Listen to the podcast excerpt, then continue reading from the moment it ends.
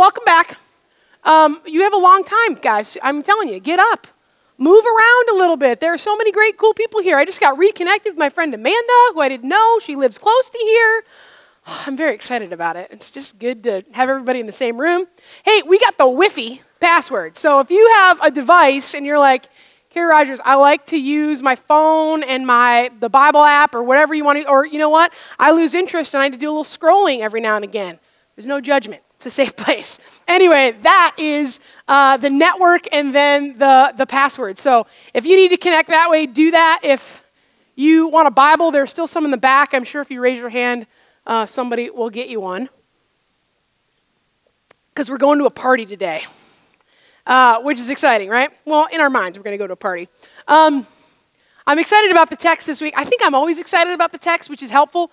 Um, but I love the idea of uh, a good party, right? Um, whether maybe or not you have like memories of college and you don't really want to talk about those here in this place of memories of really good parties, or um, big birthdays we tend to do. Uh, we tend to throw really big parties, right? We, we do like you're 21, 30, 40, then every decade we're like, hey, we're still in it. Let's throw a party. Um, and, and we have a good time. But there's no, for us, for people that are not, you know, Hollywood elite going to like the Oscar parties and things like that, which seem very well to do. The biggest thing we've got going on is weddings. We, we sort of go crazy at weddings. You two are planning a wedding right now. Do you have a budget for this thing? I'm not going to ask you what it is, but you've got to stay within a. He's like, yes, yes, we do. Yes, we do. The budget is the biggest stressor uh, anytime you're planning a wedding because you want all these things, but your budget allows you to have this many things because you want this thing to be this amazing wedding ceremony. But the wedding ceremony lasts about 35 minutes. It's the reception after where all your friends and family come and you're like, yes, and you want to celebrate uh, and do all those cool things. That is, uh, that's the kind of the party we're talking about. This last summer, I went to a, uh, I, did a wedding for friends of mine. I was kind of one of those friends with the whole family. So it was really fun. It was on Friday the 13th. Ooh. Um, but this was like a big wedding. It was like the only daughter in this family that is getting married, right? And so they like blew the roof off of this thing. Like we went over to Boatwerks, and uh, it was like out. There was like inside and outside. They hired a live band who played the best cover songs ever. Like it was just like, it felt a little bit more like prom than a wedding reception because nobody left. Right? Like we just kept like all the grandparents were there at the end of the night and they're always like the first people to leave. Like they watch the first few dances and they have some decaf coffee with their cake and then before you know it they're like, "Bye, we love you." And this party was like nobody left until the until the end. It was 100 degrees that day. It was one of it was July. It just was awfully hot. The only bad part of the whole day was that you were just a mess. But it was so fun, and we just went sort of forever. And when it, when it was done, because it was outside, we were all like, no, no, like we want more. Like that's the best kind of party. You knew you did a good job when people don't want to leave because it was so good. And I love that Jesus in Scripture uses party language a lot. Um, he talks about feasts and banquets and weddings um, because growing up for me, and maybe for some of you too, uh, Christianity wasn't seen as a party. It's still really not. Church was sort of boring, and you had to go. I remember one time, like, my mom told me to go to get something in the car. She's like, some of the doors are locked, but the one, I think there's one door that I left unlocked, so be careful. Well, I locked that door and was like, they're all locked, mom, we can't go. She was so mad at me, I can't even. And my grandma lived next door, so guess who still had to go to church? We did. Yep, she picked us right up. So it wasn't something like I wanted to go. I did not think like we're going to a party, that kind of thing. Um, but Jesus' first miracle, right, was at a wedding where he turned water into wine so that the party could keep going, right? Like it wasn't like, oh, and they just, just drink wine ceremonially. No, no, they were feasting and drinking with wine, and they ran out, and it was the, you know, it's the worst when you're when you run out of the good stuff, right? And Jesus, that was his very first miracle, was making sure that the water was turned into wine so that they could continue to party and have a good time. I just like that.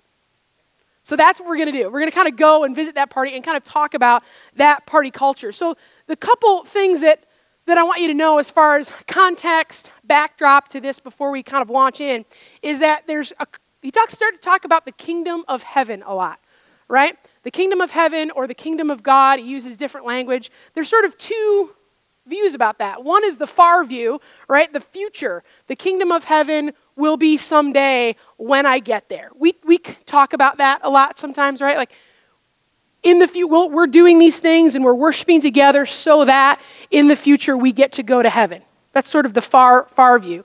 The near view is what Jesus spent his whole time talking about, and that was the kingdom of heaven is in your midst. It is here right now. I'm, I'm it, and I'm giving you a taste of what the kingdom of heaven is going to be like, so watch me. Pay attention to me. Jesus uses a language I'm, I'm a citizen of heaven right? Like this isn't this isn't going to be it. We're we're we're working towards something more than this, and as followers of Jesus, you're part of that too. So those are two things we need to know, and then the rest. There's this. There's actually kind of two parables, two conversations that Jesus is having, but they go so hand in hand. We got to do them both. So buckle up. We're going to be this is a, this is going to be a good, exciting day, but we got to cover a lot of ground. So a little backdrop is that Jesus has, invi- has been invited to this luncheon. Kind of like if you were to say, come, you know, come to my house after church and we'll, we'll just get together, have a little lunch, and, and spend some time together. Well, he got invited to the home of a very prominent Pharisee. And the Pharisees were rulers um, who loved their position of authority. They felt like they uh, had a direct connection to God and they understood the way to be holy the best because they knew the scriptures, God gave them the scriptures, they will make sure that you are all doing it right. And so they sort of became the religious police more than anything, and they loved it. They loved every second of it. Um, you know people like that in your life that are just like, I don't know, they're the grammar police in your life, or they're like the clothing, and they just kind of love it. They're like, what are you wearing today? That doesn't, that doesn't go. So, whatever you, that's the thing, but with rules, with all the rules for all the things. And Jesus is also gaining a lot of popularity in this time, right? People are starting to listen to him. People are starting to notice the distinctive difference between what he's teaching and what they have been taught by the Pharisees. And the things are not matching up. The Pharisees are, are starting to be seen as hypocrites. They know that, and they are not happy. Right? Like this guy is undermining them, embarrassing them. Um, and they're just sort of they're, they're sick they're sick of it and they want to sort of set a trap for jesus sort of to defraud him in some kind of way like trick him into something. And they spend so many times doing this just trying to get jesus to trip up somehow like he doesn't know the law and they can sort of step in and go well. But jesus is too smart for it right? So they're hoping to trip him up in regards to uh, the law on sabbath and how to keep it holy. So Sabbath for Jews was then and still is today from sundown on Friday night to sundown on Saturday night. And they had to do as little work as necessary. And just of in that, there was tons of rules about that. Even today, it's like, it's like a light switch. People used to turn their, I don't know if they still do, people would turn their lights on on Friday night, keep them on all day uh, Saturday until Saturday night because they didn't want to have to do the work of turning on the light switch. So, if that's one example, you can imagine this got a little bit crazy, right? Like, it, it just, to keep something holy, if there was sort of one rule, they were going to make sure that they backed up about another 40 feet to not get even close to breaking that rule to be unholy. So, there was a man that was invited to this party that, in, in my uh, version of the Bible, has dropsy, which is the medical term now for, uh, for edema right? So, so swelling of the body, a lot of times associated with the heart and the lungs. He was sick, right? Which is crazy because they never would have invited him to that party. Like you, the Pharisees weren't like, yes, come, sick man, be invited to my house. That is not how they rolled or ever behaved. And so Jesus is like, I'm so onto you. You are not, this is like the thin veil of a, of a trap. Like he sees it coming a mile away. So he heals him anyway right? He's like, i know that you're, you're trying to get after me about healing on the Sabbath day. I'm going to I'm going to do it anyway.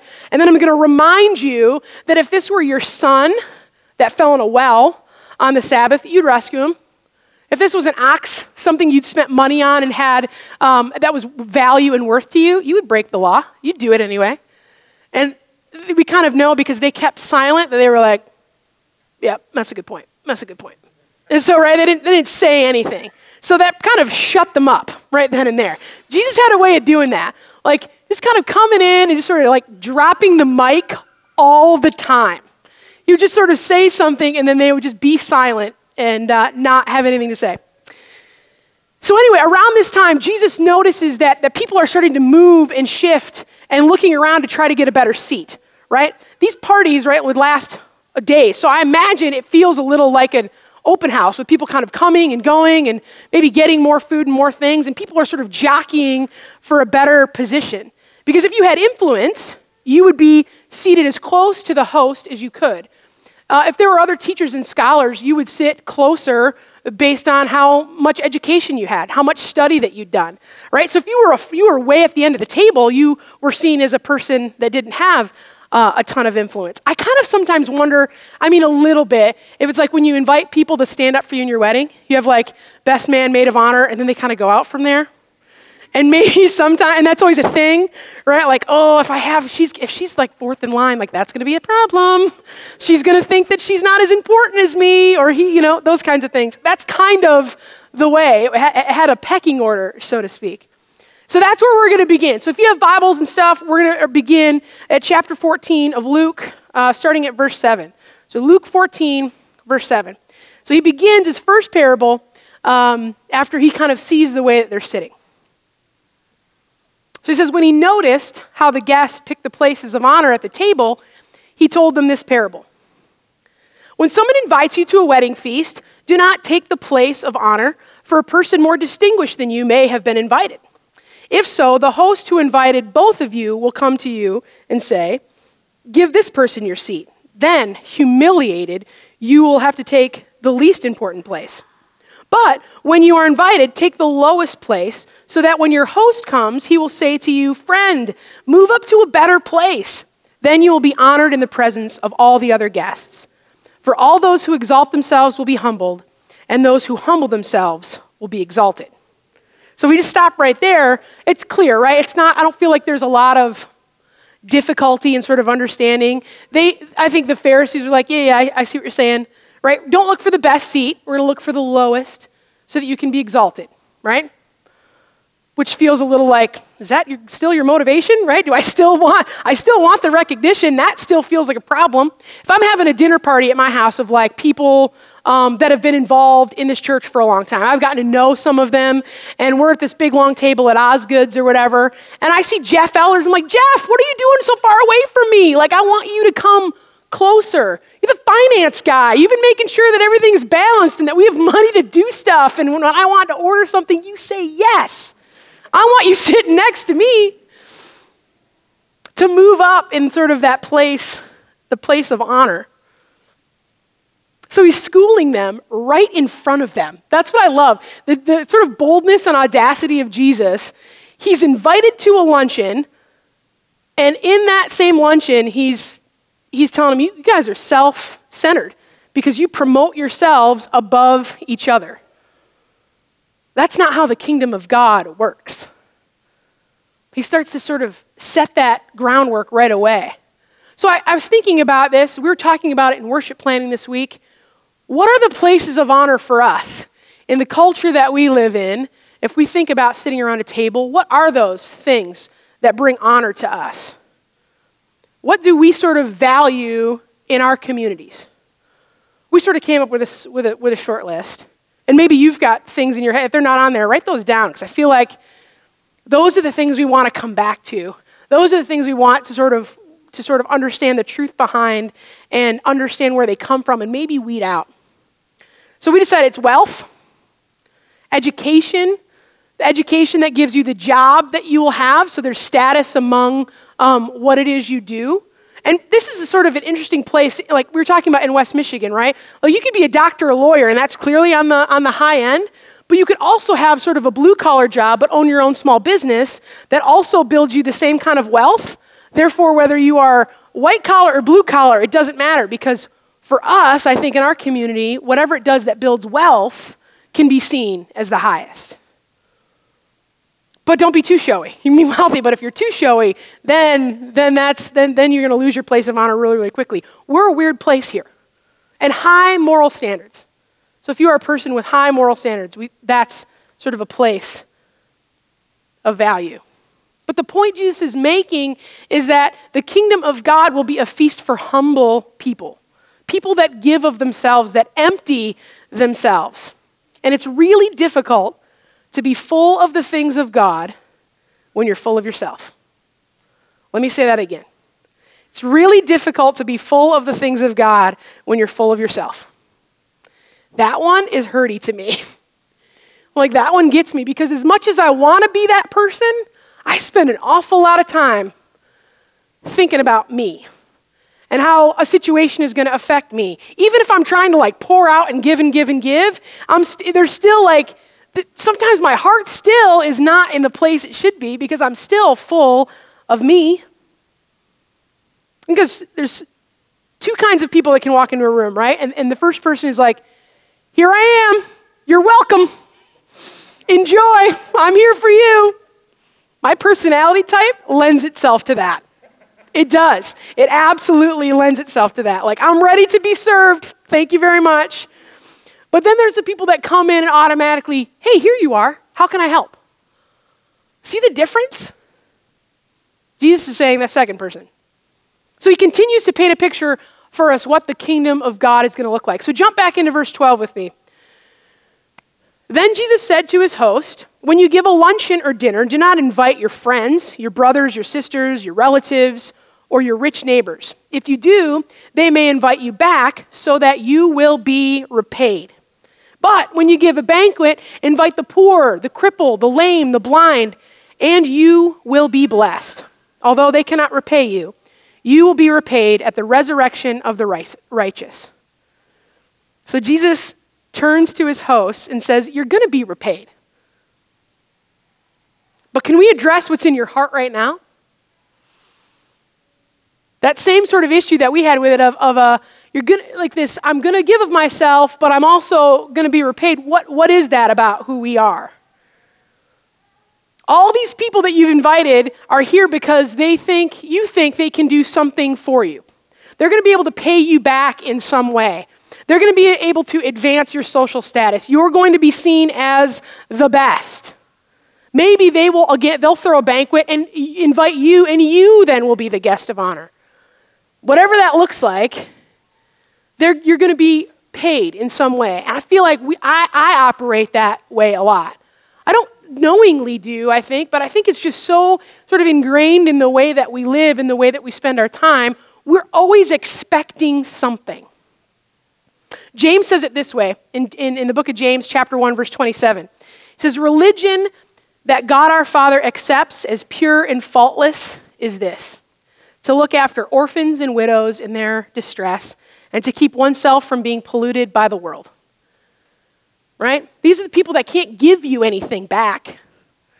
There's, not, there's nothing to, to expect. They have nothing. Right? Especially if we go back in, in you know 2,000 years ago when Jesus lived. I mean, those were the vulnerable. That's why he always talks about them and uses orphans and widows and cripples as examples because there was no one more vulnerable than they were. They couldn't always fend for themselves. They didn't have things, they couldn't pay you with anything. So saying yes to them is, is saying, Will you take care of the poorest people who have no family and just come in and experience the love of my family? This has to feel like a punchline and a joke, right, to the Pharisees at this point. Okay, so a cripple, a lame guy, and a widow walk into a party. Now what? And like that. That's it. They, they come to your party.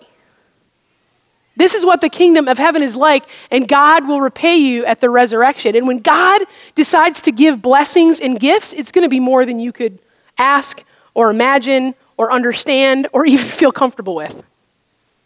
Right? He's calling us to spend time with people that are not like us. How are you doing on that? I'm not doing great. Sometimes I think about parties that we used to throw um, when I was a kid, and not even parties. They were like Sunday dinner, I think I remember them being. I think that's what it was when I'm trying to think back to then, we'd go to my grandma's house, and it was always the family. And the family came over. And we had this, you know, big table, and everybody was there, but it was always ever just our family. Almost to the point sometimes where you'd want to invite somebody, like even if somebody was starting to date somebody and they were like, I think I'm ready to bring so and so, it was sort of like, this is just us. Like, this is just us time. I don't think there's anything always wrong with that where there's never a moment for that. But when we spend our whole lives making sure that it's just us, the people that we already know and love and care about, the people that we are already comfortable with and enjoy spending time with, that's not what the kingdom of God looks like.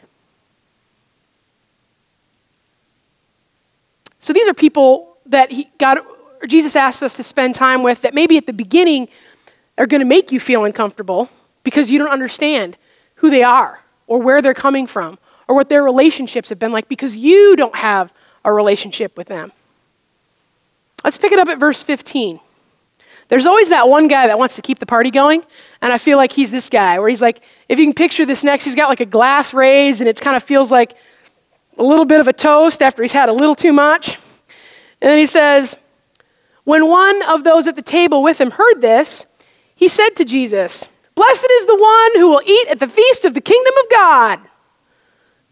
I feel like he just, everybody's like, eh, I feel like he just missed the whole point. And I feel like other people know that he's missed the whole point because he's like shouting this weird toast and it doesn't really make sense to anyone.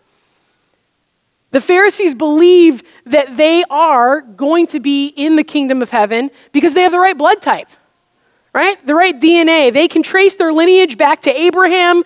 They are keeping the laws and they're doing the things right, so they will be there. But in verse 16, Jesus replied, a certain man was preparing a great banquet and invited many guests. At the time of the banquet, he sent his servant to tell those who had been invited, Come, everything is now ready. So this was confusing to me, and so I feel like I had to sort of figure out what, what does this invitation thing look like? So there's like two sets of invitations, right? One is the set that goes out, kind of like when you do a save the date for a wedding and you take cute pictures and you're like, you do the thing, and then it has the date and their picture, and you send it out, and everyone's like, oh, this is coming up. I'll put it in my calendar and make sure I'm going to go. It was like that, except there was no time or date. It just was like a FYI, I'm having a party, get ready, um, you, you're invited, you're going to come. And, you know, so it took a long time. If you're going to have a really big party, you wanted to make sure to get special foods, and those special foods weren't always going to be in the market, and so there'd be some time that had to go by. And then when the banquet was prepared, another invitation would be sent out, generally just like this, via a servant, right? And they would just go around saying, the food's in the oven, the decorations are up, like, see you in a couple hours. I feel like it's when mom like reminds you like the day before Thanksgiving at my house, 2:30. I'm serious this time, 2:30, right? Like uh, this is when it will be ready and if you are late, that will cause me great anxiety because the food will get cold. Right? So that's what that second invitation. He's like, the food, uh, the food is now ready, so you have to get ready to come. And so people are dropping everything, kind of getting ready, maybe getting dressed again, because parties like this, feasts, celebrations were la- it wasn't just like a Friday night. Right? These were going to last several days. So there was a lot of preparation involved and people had to be ready for those things. Verse 18. But they all alike began to make excuses. I love these, Kirk. I love the way that you read it. So let's, I want to try to read it the same way because it's so good. So the first said, I've just bought a field and I must go see it. Please excuse me. Lame. Another said, I have bought, just bought five yoke of oxen and I'm on, my, I'm on my way to try them out. Please excuse me. Still another said, I got married, so I can't come. That's like the worst one. Like, I really want to go, but the wife, she's. you guys are like, I think I've used that excuse before. It all sounds like lame excuses because they are lame excuses. And they all have an excuse because they have just acquired something. They've just gotten something. Um, mostly because they are wealthy. People that have stuff and have the money and the means to buy the stuff and do the things. And if this party is going to last a few days, I'm pretty sure the land isn't going to change. And the oxen are not going to are not going to change a whole lot, right? Like I'm going to I'm going to go check out the house that I just bought up north because we're going to go check it and measure it for new carpet. This is the same excuses we would use today, and they're using 2,000 years ago, but we still use them. We're going to test drive a new car. Yep, we've been looking around, and so this is open, so we've got an appointment. We're going to do that. So please, please excuse me, I can't come. Um, you know, I have a this other person asked me to do this thing. Like I'm in a, this relationship that matters more than you do. I'm going to go do that thing. Feel like I use those excuses. I'm the I'm so good at excuses. I mean, I've got some, some, some like skills and abilities that the Lord's blessed me with, but when my heart isn't in the right spot, I can manipulate anyone. I can, right, I can. I can, I can give you an excuse that you'll be like, you bet. Or, oh, I'm just sorry that you have to. Now you're going to be all wondering when I invite me over to your house and I say stuff, shoot, shouldn't have said that. Right? But all this stuff is this material things and material stuff and we're busy. We're busy with our stuff, doing our stuff to try to acquire more stuff. And, and you can fill in the blank. I'm too busy. Please excuse me. I don't know what that thing would be for you, but think about that. Sometimes if you're, you know, you're, you're, you're working really hard, and these are really good things, right? Like you're, you're, you're in a busy season or you, um, you're, you're new at your job and you're young and you're trying to put in the work. These are all good things. But we sort of tout our busyness like a badge of honor. If you talk to anyone, it's the first thing they'll say is, How are you? I'm busy, I'm busy, but good, but good, but good. I find myself saying it all the time because the busyness gives us some sort of self importance. The busyness makes us and others feel like we are successful. I came across uh, this Tim, Tim Keller quote, and I'd like to, to, to give it to you because I was just like, he just hits it right on the head when he says this. More than other idols, personal success and achievement lead to a sense that we ourselves are God. Yikes. That our security and value rest in our wisdom, strength, and performance. To be the top of the heap means that no one is like you. You are supreme. Yep. That's the place that we live in. Maybe you live there in your heart right now, but that's the world that we live in together. And that's why success matters to us. Whatever success looks like for us, that's the way that we want to be viewed, right? So, verse 21. Oh, sorry, let me go back. It was the successful people that found the invitation from God as a disruption to their life. In a minute, we're going to see who comes to the party, and it's not them because they, they weren't going to have the disruption. So in verse 21, it says this The servant came back and reported to his master. Then the owner of the house became angry and ordered his servant, Go out quickly into the streets and alleys of the town and bring in the poor. Here we go again the crippled, the blind, and the lame. Sir, the servant said, What you have ordered has been done, but there is still room. This must have been a massive party. If there's still room for all these things, it's the spiritually impoverished people that long for the kingdom of God. They're the ones that sort of are like, I know that I need it. They're the group that responds without hesitation at the invitation because they want to come, they want a place to belong. The church that we are is the body of Christ. When we gather together and when we are separated, must engage with those that are different from us. Those that are oppressed and rejected, downcast, poor, lame, and the marginalized because God is near to them. And He reminds us again and again and again that those are my people whom I love. He's calling us to reach out to them with love and to care, giving them the best seat served with the best food with zero expectations for how they will behave, but how we will ever be repaid.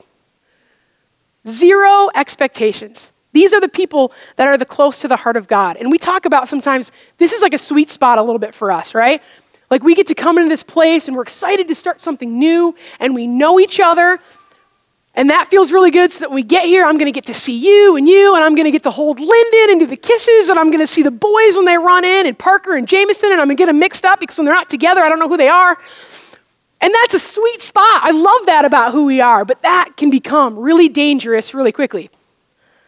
Because then again, those are the people that we're inviting to our tables, are the people that we know, and the people that we like, and the people that make us feel comfortable. And then we're, we're getting too focused and too excited about meeting our friends. And then we're less excited about focusing on those who maybe come in these doors on a Sunday morning, but really just not creating space in our own lives for people that you can invite not to church, but to your table, to your living room. This place can be scary for people. If they've never been in a place or feel like they're not allowed to be here, this place, ah, even as small as we are and cool, we've got donuts and coffee, and I don't really dress up because yuck, right? So that feels really great. We're so cool and hip and edgy, right? That, that's great. But your, your house is going to feel way less scary. Maybe not scary at all. Maybe they've, they've been there before. You just want to keep inviting them because you potentially already have a relationship with those people anyway. And so an invitation to your house would feel as natural as anything, and you get to give them the best seat because there's room. There should be room. But sometimes that's a room that we don't make because we're busy. Verse 23 Then the master told his servant, Go out to the roads, the country lanes, and compel. It's a big word. And they're not in every version, it, it doesn't say that, but I love that word to compel them to come in so that my house will be full. I tell you, not one of those who were invited will get a taste of my banquet. Compel means to urge strongly, right? I can't come to this party because I can't repay you. I imagine that's, I mean, you're going inviting these poor people. They're like, no, no, no, no, I know how this system works. Like, I appreciate you thinking of me, but I can't come. I'm not ready. I don't have the stuff. I don't know. I don't have anything to wear. I'm not going to be able to bring anything. There's going to be nothing that I possess as a person that is going to be able to give you anything. A Jesus, the kingdom of God, says, I just want you. You don't have to bring anything. You and your presence at my party is all I'm asking for. Stop striving for, for, for the things. I've got you. Everything's going to be provided for you. That's, that's, the, that's the risky hospitality that the kingdom of God calls us to. The people that got the pre invite, right, that, that got the save the date, it's a nation of Israel, right? They are God's chosen people, holy and dearly loved. But Jesus didn't fit in their mold. They wanted this political revolution, and Jesus was bringing a revolution of the heart, a new way to think and behave and act and respond. So if, it's, so if you guys are not going to think it's, it's, it's okay, because you guys are my chosen people, then I'm going to take my message to the streets and I'm going to open the gates because the gospel message is for everyone. The people that you would never invite to your party, they're invited to mine. And you who, who reject them, you're never going to get a taste of what's at my banquet. It's harsh.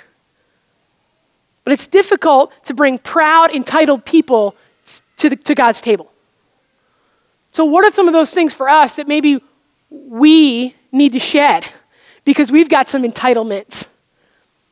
I sometimes feel like myself and where I come from, we sort of sometimes act more like the nation of Israel than the people throwing a party opening the gates wide. Like, we've, we've got it figured out, and this is how we act and we behave. These are the things that I expect out of you if you're going to come here, if you're going to hang out with us.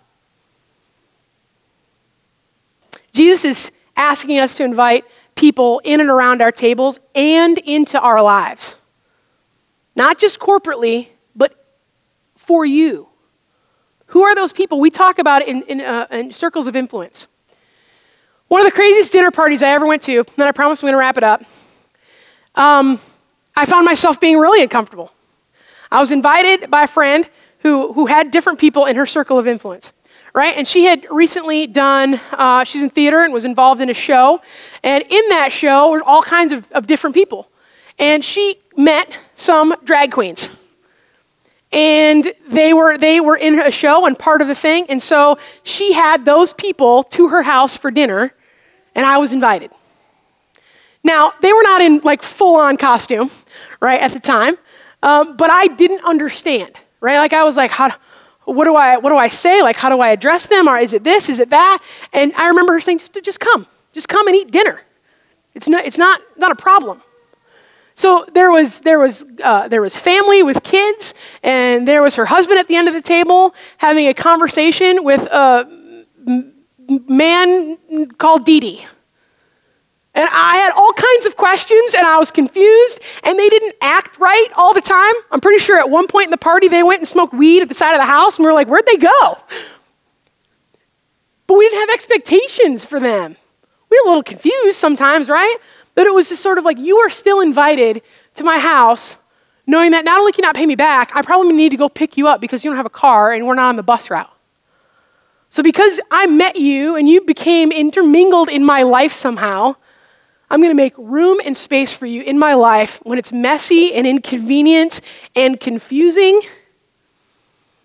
Because everyone's coming from different perspectives, walks of life, beliefs or unbeliefs sinners that become saints, and Jesus welcomes everyone to dine together. And that is the picture of the kingdom of God. When I was at that dinner party, weird dinner party with all kinds of conversations that I've never really had before, I was like, man, this is, this is probably the closest to the kingdom of God that I have felt in a long time. Let's be those people. Let's invite people in to slide their feet under our table, to have conversations that make us a little uncomfortable, and to get to be in relationship with people because when we are in relationship with people, we will know them and we can love them. Let's pray. God, I'm grateful that you love us and you invite us to sit at your table. You have no expectations for us. You just agree to meet us where we are to love us and care for us, to, to hold up a mirror to who we are, and to strip away um, all the, the lies that we tell ourselves that we're not good enough. You strip away some of the, the badges of honor that we have, the things that we put our, our faith and our hope and our identity in, and you take them away, and you, you ask us to fill those places with you, with a love that only that you can give. And I pray that as we hear these words, that we won't just hear them for a moment, but that we'll be able to put them into practice that will allow them to transform the lives and the way that we the way that we live and the way that we interact with people so that we will find room that will say no to some things in our lives that we really really love and like to make room and time and space for people that you are drawing to yourself the people that are marginalized the people that don't have a place to go to for dinner, whether it's Sunday or any other day. And that as you are drawing people to yourself, that you use broken people like us that don't have it figured out. And I'm grateful for that. I'm grateful for the stories that are represented in this room. And may all those stories be used for your honor and your glory. As we try to be the hands and feet of Jesus, the light of his face, that we move into the neighborhood the way that you taught us to. First, in Jesus' name we pray and believe. Amen.